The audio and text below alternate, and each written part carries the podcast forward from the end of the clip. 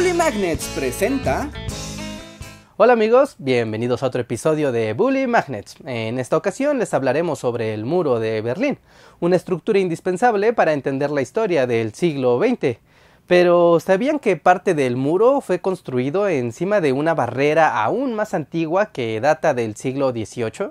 Bueno, pues si ustedes son del tipo de personas a las que les gustan las preguntas y los desafíos, seguro les interesará Testeando, un juego con miles de preguntas y respuestas para estudiantes de primaria, secundaria y bachillerato con temáticas de todas las materias. Con Testeando podrán jugar tanto de forma individual como en compañía de sus amigos para ver quién sabe más gracias a su sistema de clasificaciones, además que es una excelente herramienta para estudiar pasen a jugar testeando y pongan a prueba sus conocimientos de manera gratuita. Aunque se los aseguro, si utilizan la versión de paga, las cosas se pondrán mucho mejor. Les dejo la liga de testeando aquí abajo en la descripción del video. Ahora sí amigos, continuamos con el muro de Berlín. Hola, soy Dora, Dora la computadora, el nuevo personaje de Bully Magnets, creado para resolver tus dudas del temario de primaria, secundaria o bachillerato. Ahora que las escuelas no existen, soy tu único medio de acceso al conocimiento. Y aunque soy tan solo un montón de circuitos conectados en serie, mi tarjeta de memoria está llena de fechas, datos ñoños y el humor característico de Bully para tratar de hacer de las lecciones algo más ameno y fácil de aprender. Nuestra primera lección será acerca del muro de Berlín. 1961 a 1989. El muro de Berlín se convirtió en un símbolo de división ideológica durante el periodo conocido como Guerra Fría. Su construcción comenzó en las primeras horas del 13 de agosto de 1961. Pero para entender todo esto necesitamos, como siempre, ¡Contexto histórico! Así es, yo también puedo tener acceso a cortinillas de las cuales quizá a veces abusamos en este canal. ¿Ja? Jaja, jajajaja. En fin, comencemos con el contexto histórico. Ponte chido y anota morro, porque seguro esto viene en tu examen de admisión al bachillerato. Pues bien, todo comenzó al final de la Segunda Guerra Mundial. Los Estados Unidos, Gran Bretaña y Francia se aliaron con la Unión Soviética para combatir a las potencias del eje. ¡Ay, montoneros! Así no se vale. Así es, le hicieron montón al Hitler y una vez victoriosos comenzaron la repartición del pastel. El pastel era Alemania, por si no quedó claro. En un inicio la división sería temporal, pero los aliados, ahora no tan aliados, tenían diferentes visiones sobre la Europa que renacería de la posguerra. Las potencias de Occidente promovían economías de mercado liberales, mientras la Unión Soviética promovía el socialismo y trataba de anexarse el mayor número de naciones pequeñas y obedientes que se unieran a ellos. Una de estas naciones era Alemania, a medida que el tiempo pasaba y se perdía ese espíritu de Yupi, le ganamos a los nazis y somos todos amiguitos. Se formaron dos Alemanias, la República Federal de Alemania en el oeste y la República Democrática Alemana en el este, a través de la división entre las dos Alemanias y a través de toda Europa.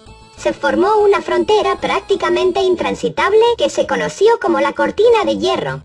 Y si todo esto suena a que las cosas se ponían muy complicadas para los alemanes, en Berlín, la capital, las cosas eran aún más confusas. La ciudad estaba totalmente dentro del territorio de la República Democrática Alemana, pero los acuerdos de la posguerra otorgaban a los aliados la administración conjunta de ella. Así los Estados Unidos, Gran Bretaña y Francia crearon un sector satelital de la República Federal dentro de Berlín dividido en partes para los tres aliados, y la otra mitad, Alemania Oriental, permaneció como un territorio de la Unión Soviética. Desde un inicio los rusos estuvieron determinados a expulsar a los Estados Unidos, Francia y Gran Bretaña de Berlín, con bloqueos comerciales en 1948, cortando recursos para la zona occidental. Pero los Estados Unidos y sus aliados entonces comenzaron a aventar comida y provisiones diversas desde aviones. Esto fue conocido como el Puente Aéreo de Berlín. En los años que vinieron después,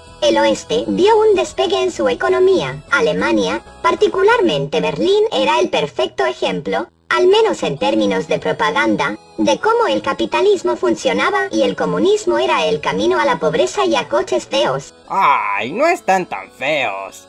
muchos alemanes del lado oriental comenzaron a escapar, gente con preparación, doctores, maestros, ingenieros, etcétera, lo que se conoce como fuga de cerebros.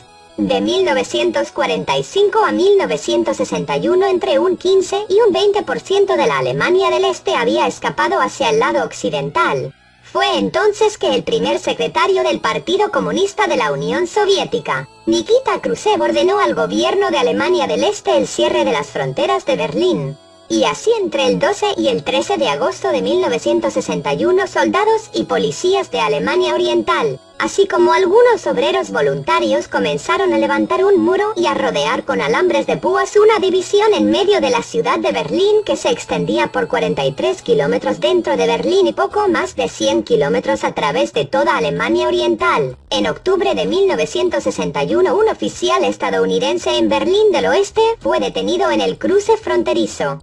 Esta prohibición del acceso de norteamericanos a Berlín del Este causó rápidamente que tanques americanos y soviéticos pronto estuvieran frente a frente en la frontera listos para abrir fuego. Esto duró varias horas pero al final John F. Kennedy convenció a Nikita Khrushchev de retirar los tanques en un episodio más de lo que se conoce como Kennedy y Khrushchev a un paso de la Tercera Guerra Mundial. Conforme avanzó la década de los 60, el muro se fue haciendo cada vez más y más elaborado. Para 1965 se habían añadido 106 kilómetros de hormigón de 3,5 metros de altura cubierto con una tubería lisa para evitar escaladas. En los siguientes años, el muro se reforzó con perros guardianes e incluso minas terrestres junto con 302 miradores y 20 búnkers. Una valla paralela delimitaba una zona de 100 metros llamado la Franja de Muerte. ¡Franja de muerte!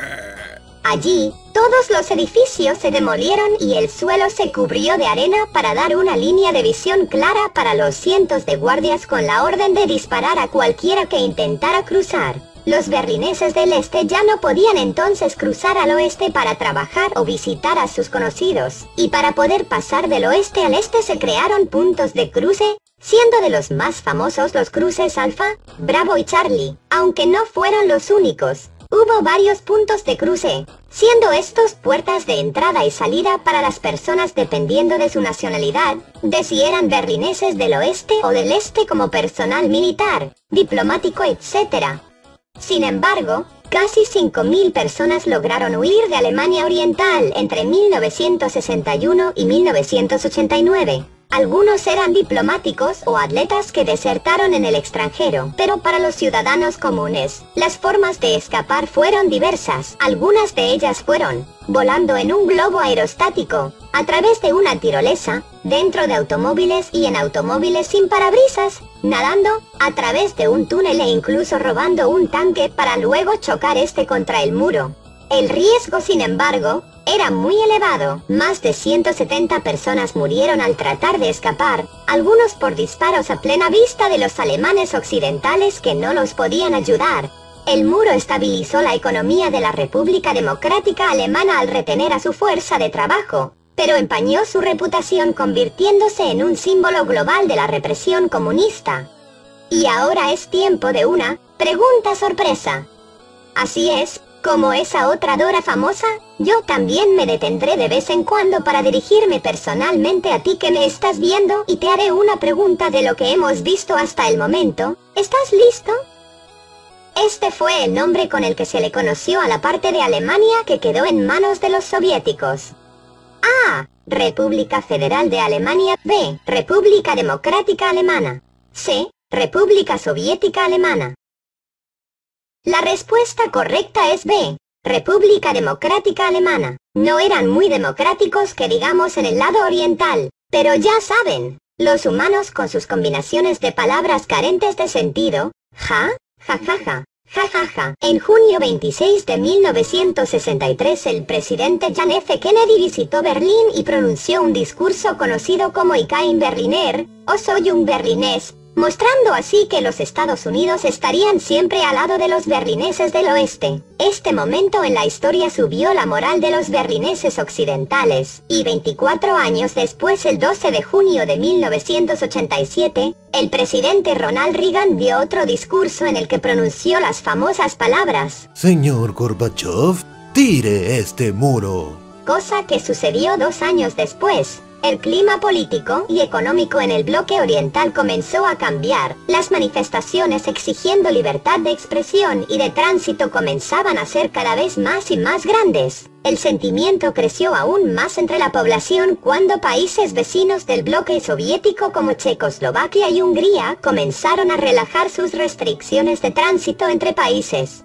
Varios alemanes del este escaparon usando a Hungría como puerta de salida, y en medio de protestas y un éxodo masivo, el gobierno de la República Democrática Alemana sabía que debía tomar cartas en el asunto. El 8 de noviembre de 1989 se redactó una serie de medidas para relajar las restricciones de tránsito. La idea era liberar un poco de presión, pero sin requerir cambios drásticos. Sin embargo, en la redacción del texto se incluyó la frase, los viajes fuera del territorio pueden realizarse sin condiciones. Y cuando el secretario del partido Gunter Schabowski lo leyó en una conferencia de prensa y ante las cámaras de televisión, ya no hubo vuelta atrás, más aún cuando al finalizar hubo una ronda de preguntas y un reportero preguntó. ¿Y eso a partir de cuándo aplica? Mmm, inmediatamente. De acuerdo a mi información, esto es inmediatamente, sin ninguna demora. Ahora, si Gunther hubiera leído el reporte previamente y no hasta que se sentó a leerlo frente a la prensa, sabría que al final se decía que las medidas entrarían en vigor al día siguiente, el 10 de noviembre de 1989, de forma ordenada y cuando las oficinas de pasaportes estuvieran abiertas. Y quizá la historia no hubiera sido muy diferente, pero al decir que las medidas entraban en acción inmediatamente, los ciudadanos de Alemania del Este le tomaron la palabra al buen Gunther y en ese mismo momento comenzaron a llegar de forma masiva a los puntos fronterizos de cruce, los soldados fueron tomados por sorpresa y siendo ya la tarde-noche se decidieron abrir definitivamente las puertas entre Alemania del Este y Alemania del Oeste, el muro era oficialmente obsoleto. En cosa de horas el suceso se convirtió en un evento mundial, Comenzaron celebraciones alrededor del muro y la gente personalmente comenzó a derribarlo entre fiesta, música y una cobertura masiva de los medios de todo el mundo. La reunificación de Alemania se llevó a cabo el 3 de octubre de 1990 de manera oficial, y la Unión Soviética cayó poco después. Y esa fue nuestra breve lección sobre el muro de Berlín. El día de hoy aprendimos que, la construcción del muro comenzó el 13 de agosto de 1961. El muro permaneció ahí por 28 años, dividiendo a Berlín del Oeste, que era parte de la República Federal de Alemania de Berlín del Este que era parte de la República Democrática Alemana. El muro cayó el 9 de noviembre de 1989 y la reunificación de Alemania se llevó a cabo un año después, el 3 de octubre de 1990. Ah, y también aprendimos que a veces es buena idea leer los reportes de trabajo antes de una junta, especialmente si esa junta es frente a los medios de comunicación de todo tu país. Espero les haya gustado el video y si sí denle manita arriba y suscríbanse al canal, también nos pueden apoyar en Patreon. Con tan solo una pequeña cantidad de dinero se aseguran de que el proyecto siga creciendo y no me desconecten. Esta es la lista de quienes nos apoyan hasta el momento un agradecimiento especial. Yubi. Y bueno, si les gustó la lección es posible que vuelva a darles más respuestas de sus exámenes. Nos vemos y hasta la próxima. Adiós amigos.